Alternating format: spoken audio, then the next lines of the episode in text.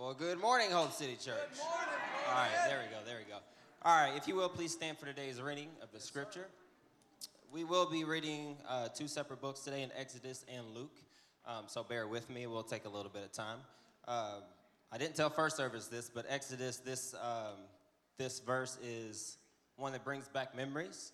Um, when I read this, I vision a cucumber bearded up from VeggieTales. So if anybody, if anybody, you know, was there with me, come on now. so if you will, Exodus 3, verse 1. One day Moses was tending the flock of his father-in-law Jethro, the priest of Midian. He led the flock far into the wilderness and came to Sinai, the mountain of God. There the angel of the Lord appeared to him in a blazing fire from the middle of a bush, and Moses stared in amazement. Though the bush was engulfed in flames, it didn't burn up. This is amazing, Moses said to himself. Why isn't that bush burning up?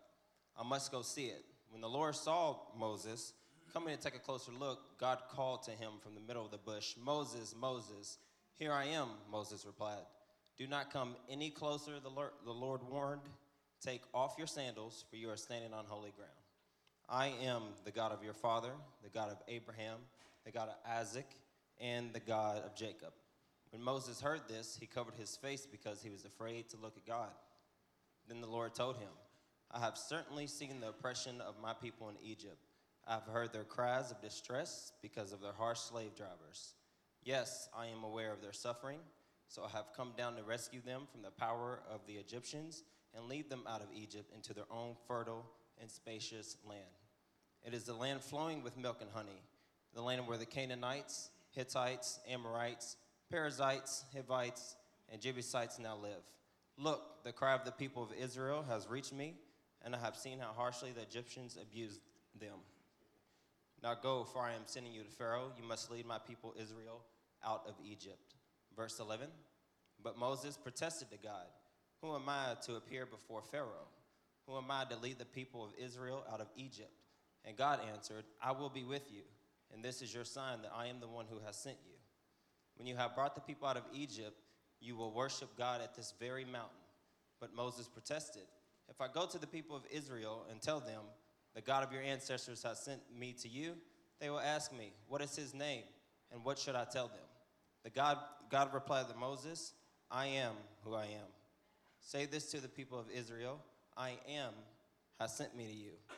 God also said to Moses, Say this to the people of Israel Yahweh, the God of your ancestors, the God of Abraham, the God of Isaac, and the God of Jacob has sent me to you. This is my eternal name, my name to remember for all generations. All right, now for Luke 1, we're going to read verse 68 to 75. Praise the Lord, the God of Israel, because he has visited and redeemed his people. He has sent us a mighty Savior from the royal line of his servant David, just as he promised through his holy prophets long ago. Now we will be safe from our enemies and from all who hate us. He has been merciful to our ancestors by remembering his sacred covenant, the covenant he swore with an oath to our ancestor Abraham. We have been rescued from our enemies so we can serve God without fear in holiness and righteousness for as long as we live. You may be seated.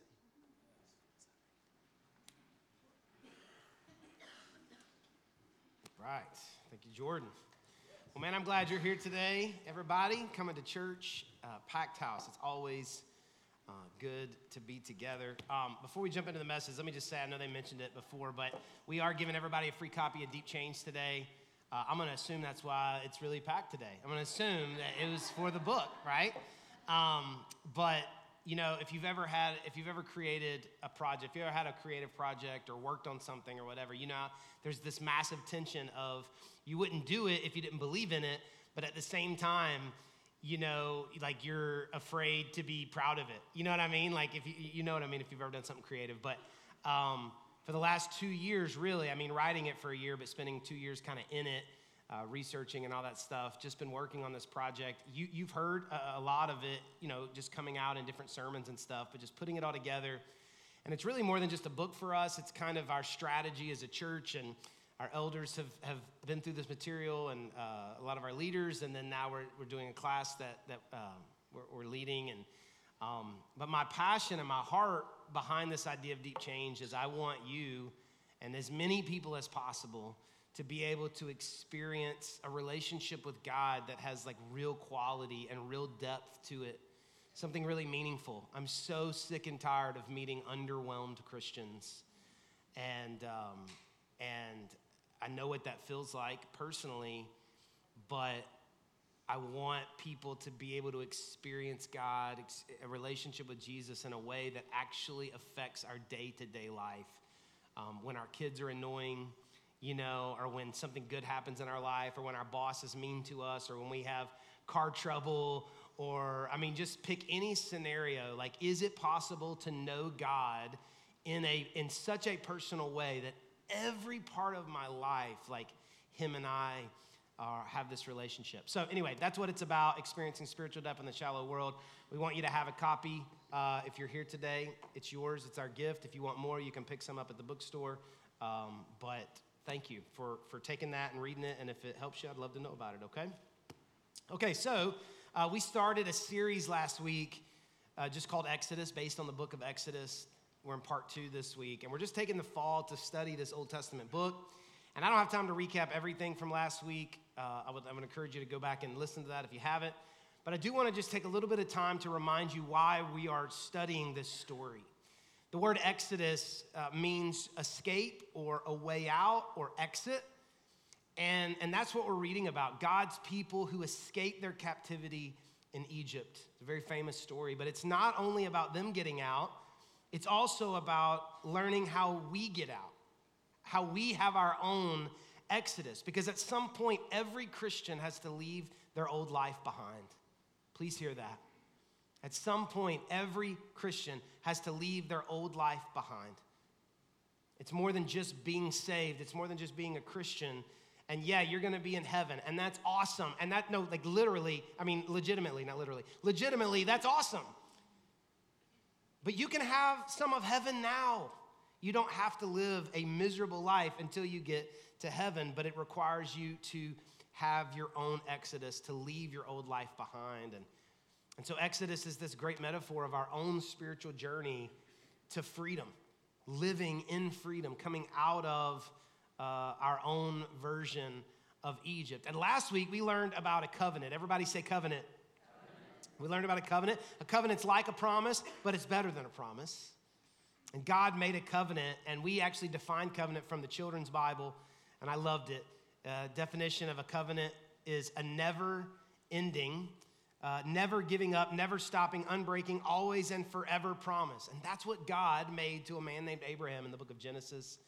Um, three different times he showed up and he made this covenant with Abraham, and there's some great promises in there about his family tree and the land. But the most important thing, the promise that God made to Abraham, covenant that God made to Abraham, is He said, Your family, Abraham, I'm gonna be their God. I'm gonna be their God. And that was a big statement because up until that point, God had never claimed people as His own people. But now he was saying, Abraham, your family, that's going to be my people. And what he meant was that he would always be committed to them.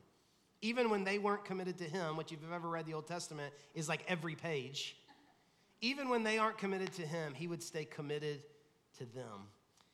And the question that we had to answer last week was, why does that matter for me? That was 4,500 years ago, you know, and I'm living my life, Jason. Like, why should I care about a promise or a covenant that God made to a man 4,500 years ago? Well, it matters a whole lot. Because if you're a Christian, if you've put your faith in Jesus Christ, you are a part of Abraham's family. That's how the New Testament describes it. The Apostle Paul, writing to non Jewish people, which I think is probably most of us, non Hebrew people, he said, And now that you belong to Christ, you are true children of Abraham, you are his heirs and God's promise to Abraham belongs to you. This is why it matters.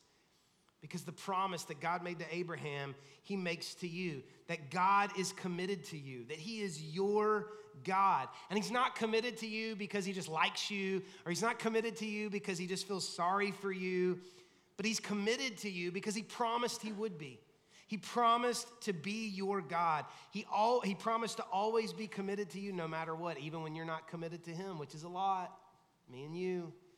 He promises to be committed to us. And there's a difference between believing in God. I think all of us probably believe in God, but there's a difference between believing in God and having a God.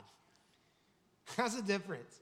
Lots of people believe in God, but if you've put your faith in Jesus, you have a God. And He made a never stopping, never giving up, unbreaking, always and forever promise to be committed to you. He's your God. He's Jason's God, and Mark's God, and Andrea's God, and Katie's God, and Dakota's God, and Samantha's God. He's your God, and He is committed to you. That's a big deal. And so now we get to one of the more famous parts of the Exodus story, the burning bush. I'm willing to bet if you've never read the book of Exodus, you probably still know about Moses and the burning bush. It's pretty famous.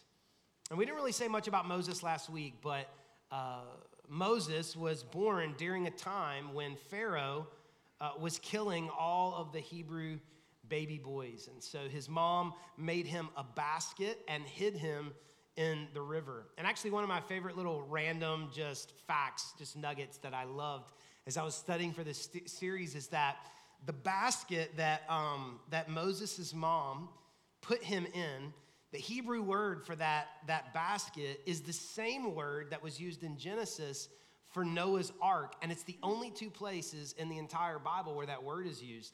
So, quite literally, Noah had an ark to save, you know, and repopulate the earth, and Moses had an ark. It was just a little baby ark because God had a plan to save his people. I just thought that was cool. No point in the sermon, just thought that was random cool.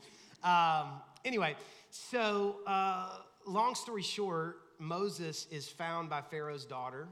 He's raised in Pharaoh's home.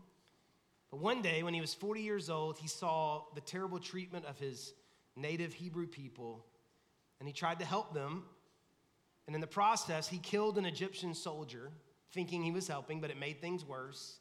And he ended up running away as a fugitive. You fast forward another 40 years, and so Moses is 80 years old, and he's a shepherd working for his father in law when we get to the scripture that Jordan read for us today. We're going to read just a, a little bit of it again. But, but before we do read it again, I want you for just a moment to put yourself in Moses' shoes. I think all of us can to some degree. I want you to imagine being raised in a home with privilege or being important or being told your whole life that you had some important purpose. Maybe you were a star athlete or you were really good at something and, you know, uh, people bragged on you for that. Maybe people had charted out the path of your life, you know, and big plans or something like that.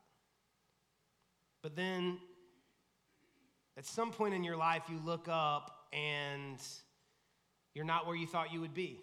You know, it hasn't gone the way you thought it would go. It's actually gone way worse than you thought it would go. Imagine thinking that you were going to do something really amazing and really important, and, and you, you're, you're hiding as a fugitive, working one of the lowest level jobs that you could work. And I just wonder what Moses was thinking to himself. You know, the New Testament tells us in Hebrews that Moses knew from a young age that he was supposed to be the deliverer. So he knew, I mean, he heard about his potential, God's plan for his life, you know, and there's a blessing and a curse to that.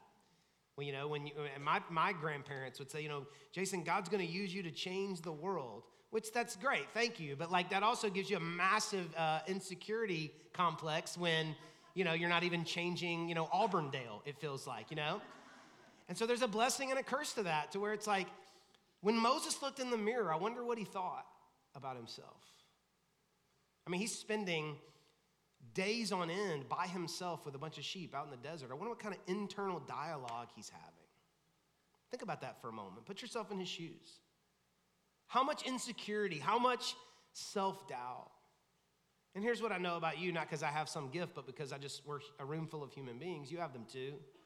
You had plans big dreams, a way you thought it would go, and then it didn't.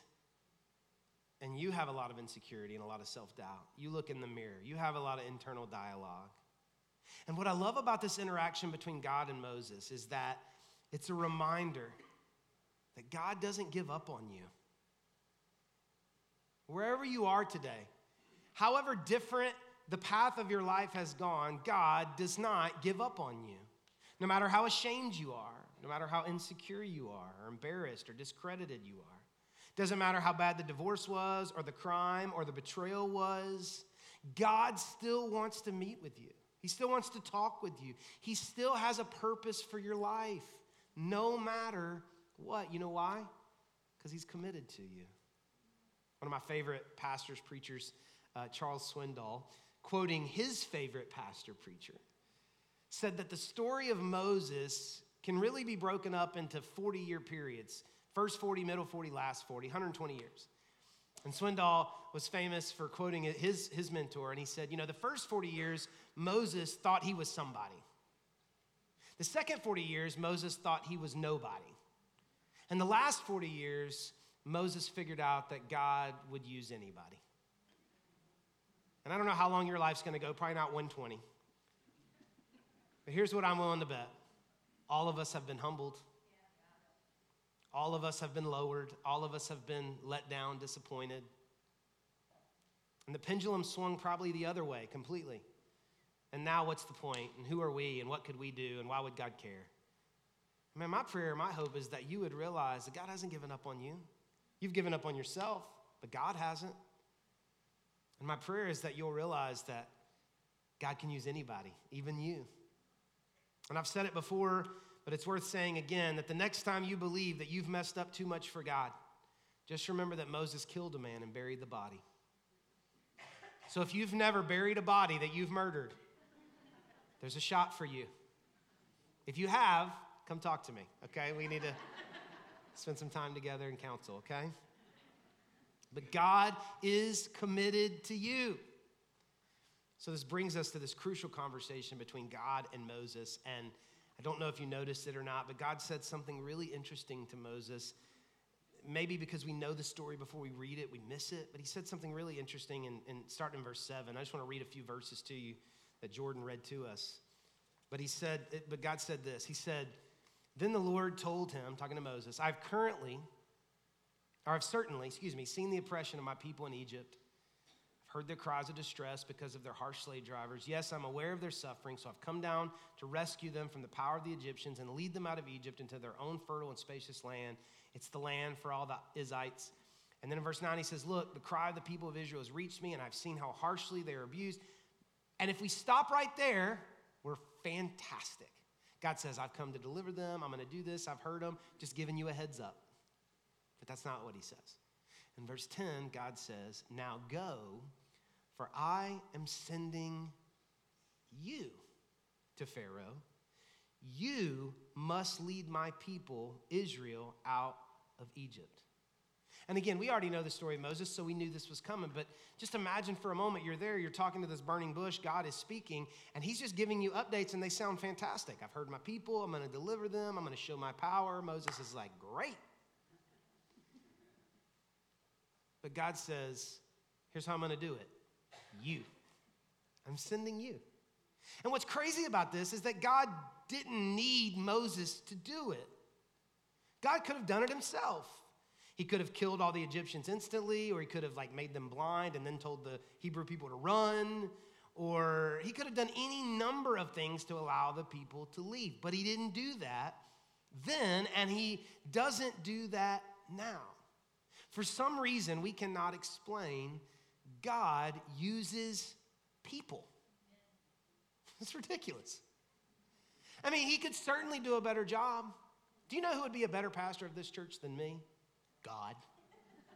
I mean, he would be amazing. Sermons would be way better. The pastoral counseling and care would be out of this world. It would be, uh, it would be amazing. But for some reason, God said, I want Jason, Katie, Joe, I want them to do it. That makes no sense because he could do it better. He could be more efficient, save time, money, but he uses people. He shows up to Moses and he says, I'm going to do something really awesome, and I need you to go do it for me. We could say it like this that when God wants to save people, he always sends a person. When God wants to save people, he always sends a person. I'd be willing to bet that if you were to think about how you ended up becoming a Christian, of course you would say that, you know, God was working behind the scenes because that's what he does. But what all of our stories would have in common for those of us who have become Christians is the name of a person. A person. You know why? Because when God wants to save people, he sends a person. You'd tell me about a coach or a teacher or a parent, a pastor, a neighbor, a youth pastor, a bus driver. You would tell me about somebody that God used, whether they realized He was using them or not, to invite you or to talk to you or to encourage you over coffee or during a practice, someone who believed in you. And the reason that your salvation story would involve a person is because that's the way that God has always done it. Can I just encourage you to do something today? Maybe right now you're thinking of that person, you know, whoever that was. If they're still alive, when you leave church today, would you reach out to them and just tell them? You know, my pastor was talking about people who were a part of me becoming a Christian, and just tell them. It will mean the world. Just tell them, hey, you know, when you invited me over to your house, or when you encouraged me, or when you, whatever, just come. And if they're dead, get a hold of their kids and tell them about their parents and what they did. And it will mean the world because all of us underestimate how God uses us to reach people. But here's what this also means that there are people in your life right now that God wants to save, and he, he they need an exodus, and God could do it without you, and you wish He would do it without you, but He won't. He won't. God wants to send you. I love the way A.W. Uh, Tozer says it. He says, God needs no one, but when faith is present, He works through anyone. That's good preaching right there. Now, as I say that, you are probably having this internal freak out a little bit because you've been in church long enough and sermons long enough to know that I'm going to drop the hammer on you in a few minutes and challenge you to go to somebody, to allow God to use you in some way to reach somebody, to, to be someone's deliverer, if we want to use that phrase, that God would use you to help someone have an exodus. And right now, your, your neck's getting red and, and you're, you're, you're getting dry in the throat because you're thinking, I'm awful at that. Let Allie do it. She's great. Let Dakota do it. He's good. I'm just going to attend and give offering and let other people do that, but that's not what God does. And if you're feeling that and you're thinking that, like, I can't do that, I, am the worst person that God could ever choose to do something like that, then you can really relate to Moses because Moses is terrified at the thought of obeying God. This is one of the dumbest ideas God's ever had, according to Moses. And we don't have time to read it all. I mean, you know, we didn't. Jordan couldn't read all of it to us. But in chapters three and four, in both chapters, Moses objects and begs God, please, God, I don't talk good. I don't think good. Nobody respects me. I can't do it. Please send someone else. And in their back and forth, Moses asks God three questions that we all ask. We ask them too whenever we think about God using us to reach someone, to help someone, to save someone. These are the same three questions that we all ask, that Moses asked when we're freaking out thinking about God wanting to use us. Moses has, Moses has got three questions. The first question he said is, Who am I? The second question he asked was, Who are you? And the third question he asked was, What if they don't listen? And isn't that the question that we always want to know? Why me? Who am I? Or am I sure this is God? And what if this blows up in my face? Right? And so, for the, the, the few minutes that we have left here in this sermon, I, I want to just take a few minutes and answer these questions and see how God answered these questions for Moses and for you and for me. The first question Moses asked God when he was terrified at the idea of being used by God was, Who am I? Who am I? Moses is incredibly insecure about what God is asking him to do. You can go read it, man. It's just, my man is begging God, anybody else. He's so insecure. But can I be honest with you? As I was reading it and rereading it over the last several weeks, it was kind of refreshing. It's so anti 2022 that Moses, like, doesn't actually believe that he can do it, that he doesn't actually believe he has the answers. And listen, I'm not saying that God wants you to doubt yourself. But I have become exhausted with people who know everything or believe they need to speak about everything and then especially attach God's name to it. A little humility wouldn't hurt. I mean, you know, in the, in the day and age that we live, a little humility wouldn't hurt. Over the last four years, it seems like so many Christians have all the answers. You know, first, everyone was a political expert and knew what God wanted in elections, and then everyone was an expert sociologist about the protests and the riots, and then everyone were uh, epidemiologist experts with COVID, and then they were education experts with what our school system needed, and now they're economic experts with inflation. You got a friend like that? Got like seven degrees, you didn't even know they went to college? Here's what I want to do I want to teach you guys. Nobody's, I don't think anybody's ever probably taught you this, and it is life changing. You may want to write it down, it's deep. Are you ready? I want to teach you a phrase. I want you to repeat after me because you need to memorize this phrase. Are you ready? Here we go. Memorize after me. This is going to change your life. I, I don't, don't. know. No. See? You should already feel better. I don't know. Hey, what do you think about so and so? I don't know. Let's say it one more time. I, I don't, don't know. Do you know how you don't know? Why you don't know? Because you're not supposed to know everything. I don't know. I'm going to teach you one more. This one's a little more complex. This is 201. I'm not qualified to answer that. I, I don't know. I'm not qualified to answer that. Here's what I know being in charge is hard, making decisions is hard. Here's what I know good people got to make tough decisions. I don't know. And what I love about this interaction with Moses and God is Moses didn't say, God, thank you for asking. Like, I have already put together several proposals. I actually have taken three courses on how to influence influencers. He doesn't say that. He says, you you couldn't have picked anyone worse for this assignment. I can't do it. I can't do it. But Moses was asking something deeper than, Am I qualified? or saying, I'm not qualified. What Moses was really asking was, Why me? Why, why me? And I love what God didn't say back to him. Because I want you to think for a moment what you would have said to Moses if he came to you and said, Hey, God asked me to do this thing. It's really big. I don't think I'm the right person for what God's asking me to do. What do you think?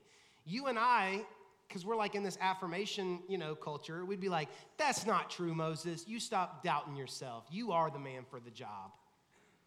You're, I mean, you're practically half Egyptian, half Hebrew. You're raised in Pharaoh's home. I don't think God could have picked anybody better, Moses. And I want you to stop saying negative things to yourself.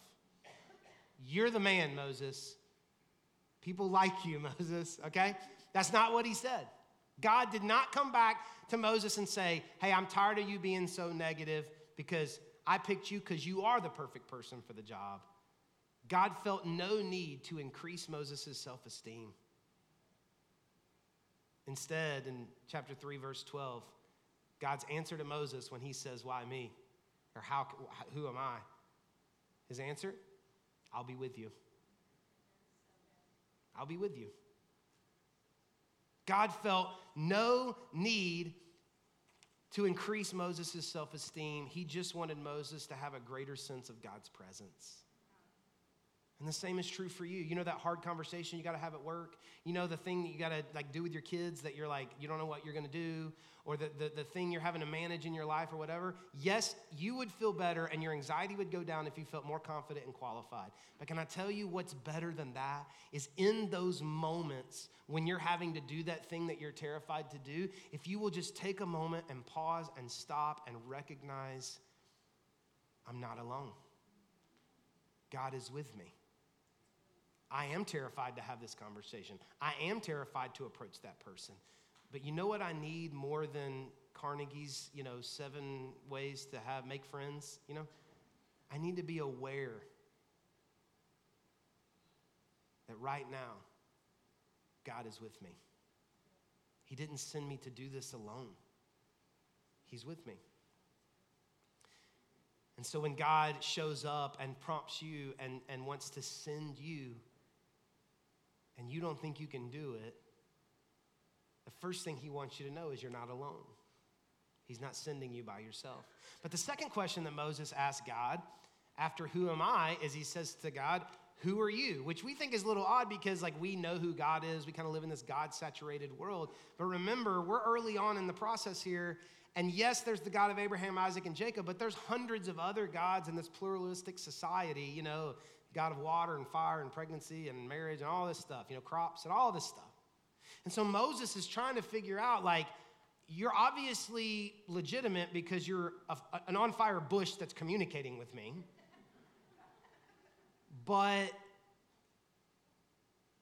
what, because I'm going to go, God, and I'm going to tell these people that we're going to leave, and then I'm going to go to the most powerful man in the world, and I'm going to say, hey, you just need to let them go. And they're going to say, who says? What do I say? Who, who, who, who am I talking to here? And in verse 14, Jordan read it to us. God replied to Moses and says, I am who I am. Say this to the people of Israel I am has sent me to you. Which sounds so bold and amazing, but doesn't really answer the question, it doesn't seem like. I mean, it does, but it doesn't. Because if he goes to the people and they say, like, who sent you? He says, I am. He's just a crazy man, right? He says, he says, say this to the people of Israel Yahweh, the God of your ancestors, the God of Abraham, the God of Isaac, the God of Jacob, has sent, has sent me to you. And this statement by God is a statement deliberately designed to burst our definition. We can't understand it because we normally say, I am something. I'm a dad, or I'm a teacher, or I'm lonely, or I'm tall. But this, this statement circles back on itself. And what God is saying is, He's saying, You can't define me. I, I'm not. I am not defined by anything outside of myself, God is saying. I can't point to something and say, I'm that, because I, am you can't define me. And the Hebrew translation of this is literally, I be who I be, which I, I think is cool. I say it with an accent. Like a guy's like, I be who I be. But like I like God is is saying to Moses, I'm gonna tell you, but you won't get it because you can't comprehend how great and how big I am. That's one thing that's happening. But there was something else really significant happening here. Because the place where God is speaking to Moses is Mount Sinai. This is the same mountain where God will meet with Moses and give him the Ten Commandments, where God, this mountain will shake with God's presence and, and Moses will be there. And this is a place where God and Moses will meet many times and have many powerful encounters. It's a very significant place. And in this moment, God does something for Moses that he has never done before. He didn't do it for Noah, he didn't do it for Abraham, for Isaac, or Jacob. He tells Moses his name. Look at it. He says, Say this to the people of Israel Yahweh the God of your ancestors, the God of Abraham, Isaac, and Jacob. They knew him as the God of Abraham, Isaac, and Jacob. And for the first time in the entire Bible, God says, I am the God of Abraham, Isaac, and Jacob, but I have a name, and my name is Yahweh. I'm not just God, I'm Yahweh. Now, what's the point? The point is that Moses is entering into a personal relationship with God that we have never seen before. In Exodus 33 11, if I ever get a tattoo, this will be it right here. It says that Moses talked to God face to face like you talk to a friend. And so God shows up to Moses and he says, I'm about to ask you to do something so big, so crazy, so insane, and I'm gonna let you get to know me in a way that no one has ever known me before. Moses says, Who are you? And in essence, God says, I'm gonna let you find out. I'm going to let you find out. If I could paraphrase this scene, I would say it like this that God is not asking Moses to go to Egypt and quote his Wikipedia page or memorize definitions about him. He wants Moses to know who he really is. And he wants the same thing for you. That when it comes to the people in your life who need an exodus, do you know what they need? more than information from you or more than facts and answers from you. They need to know that you really know who He is. You know what your kids need more than facts and you know, uh, you know, morality and bedtime stories and all those things. Those things are great, but you know what they need more than any of that? They need to know that you really know who He is. So that when somebody says to you, Who is God? Why should I care about God? It's not that you have the seven apologetic answers to defy any philosophy, it's that you just really know who He is. That the greatest, most convincing thing that Moses will have when he rolls into Egypt is a personal relationship with God. And so God says, or Moses says, you know, ask, Who am I? And, and God says, I'll be with you. And then Moses says, Who are you? And God says, I'm going to tell you my name.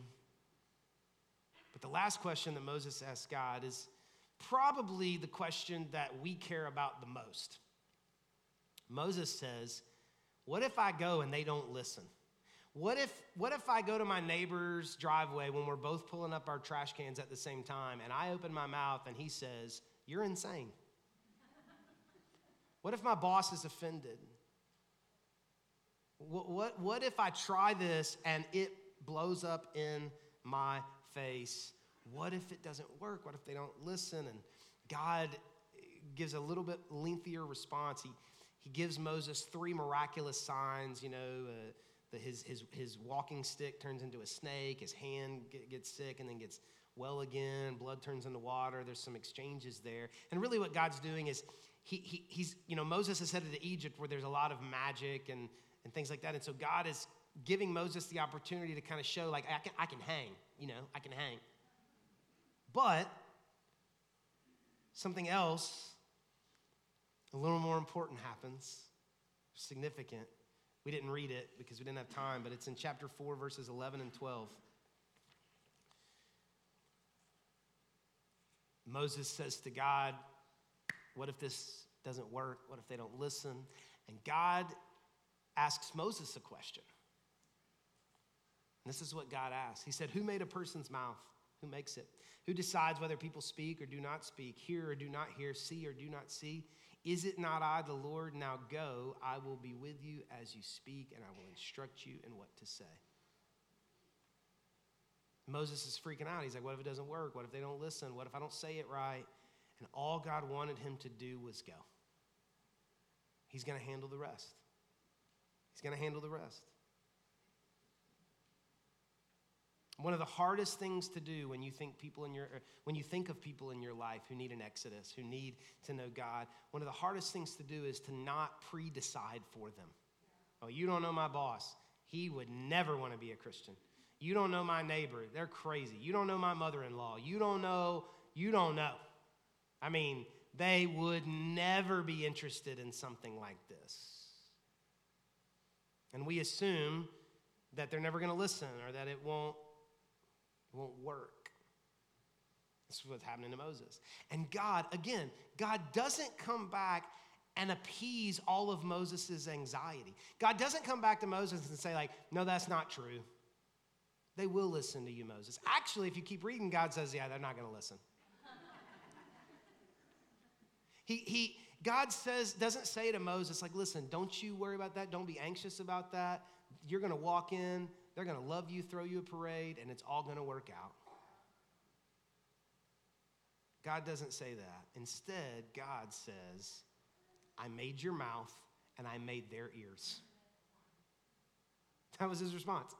Moses is like, I, I mean, you know, I, I, don't know what I'm going to do, God. I mean, I, this is crazy, and I, I'm just like, whatever. And God says, Did I make your mouth? I did. Did I make their ears? I did. I'm going to handle this. Just go. Just go. I just want you to go.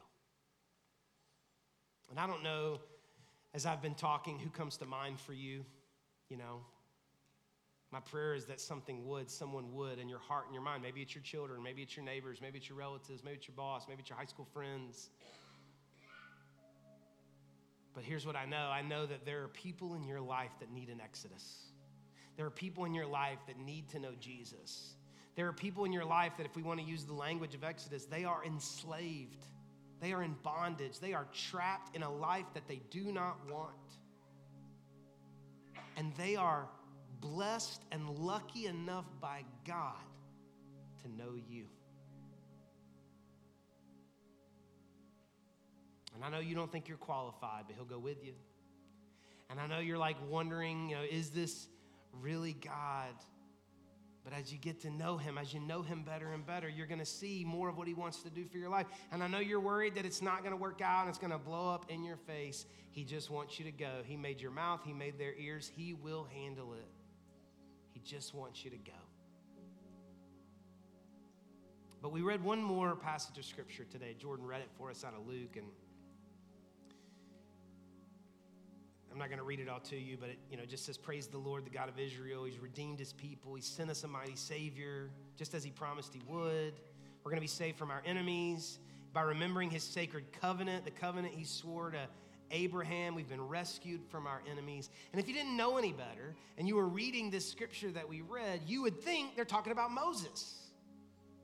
Because God and his covenant has now sent this this deliverer to redeem his people from, from this family and just like he promised his would. Like based on what we've been reading and knowing, if you just read this, you would think, oh yeah, this is talking about Moses and God sending Moses to deliver his people, but it's not. It's not about Moses at all. And it's not about the people in Exodus at all. It's about Jesus. It's about you. That you needed an Exodus. That you needed to get out. And whenever God wants to save people, he always sends a person. And He sent Jesus Christ because you needed a deliverer. Couldn't get yourself out. You were enslaved and trapped in a life that you did not want to have. And God sent a person in Jesus Christ. So, in just a moment, when I pray, you're going to have the opportunity to take communion. And when you do that, and you take that bread and you dip it in that juice, I, I, I want you to remember that God sent a person because He wanted to save you, so He sent a person in Jesus Christ. And after you take communion, there'll be an opportunity to pray, but you can go back to your seats. You're going to have a few moments there. And here's what I would love for you to do in those few moments is I would love for you just between you and God, I would love for you and God to have a conversation. A little burning bush moment for you. Maybe you want to take off your shoes because you're on holy ground and just have a little conversation with God. And just ask God, God, where do you want me to go? Who are you sending me to? And see what he says. See what name comes to mind. See what person comes to your heart. And when you start freaking out and breathing heavy and your neck starts breaking out, just remember, He is going with you, He's gone before you, just wants you to go. He wants to send you. So let's pray. God, thank you that you sent a person in Jesus Christ to get us out. We were enslaved to sin, trapped in a miserable life and a miserable existence crying out for someone to help us, and you heard our cry, and you promised to be committed to us, and you sent us a deliverer in Jesus Christ. So, God, thank you for getting us out. And God, I pray that as we take this bread and this juice and as we sing these songs to you, God, I pray that you would put a burden on our hearts for someone else who needs to get out you want to send us, I pray, God, you would give us the courage to leave here today and to go to them. In Jesus' name we pray.